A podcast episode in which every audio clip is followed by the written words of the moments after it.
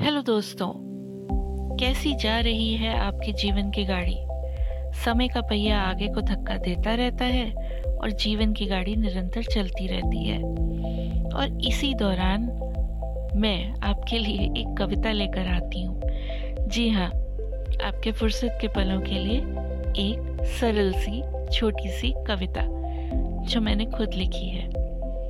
जी हाँ आज की कविता का नाम भी इत्तेफाकन कविता ही है। तो कविता कुछ इस तरह है। कोई नई कविता का ख्याल कब आता है? कोई नई कविता का ख्याल कब आता है?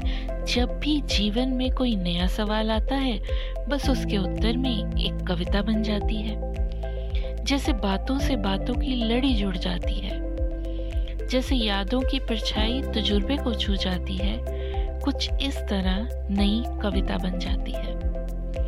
नई कविता में कई बार सवाल पुराना होता है। बस अंदाजे बयान नया होता है।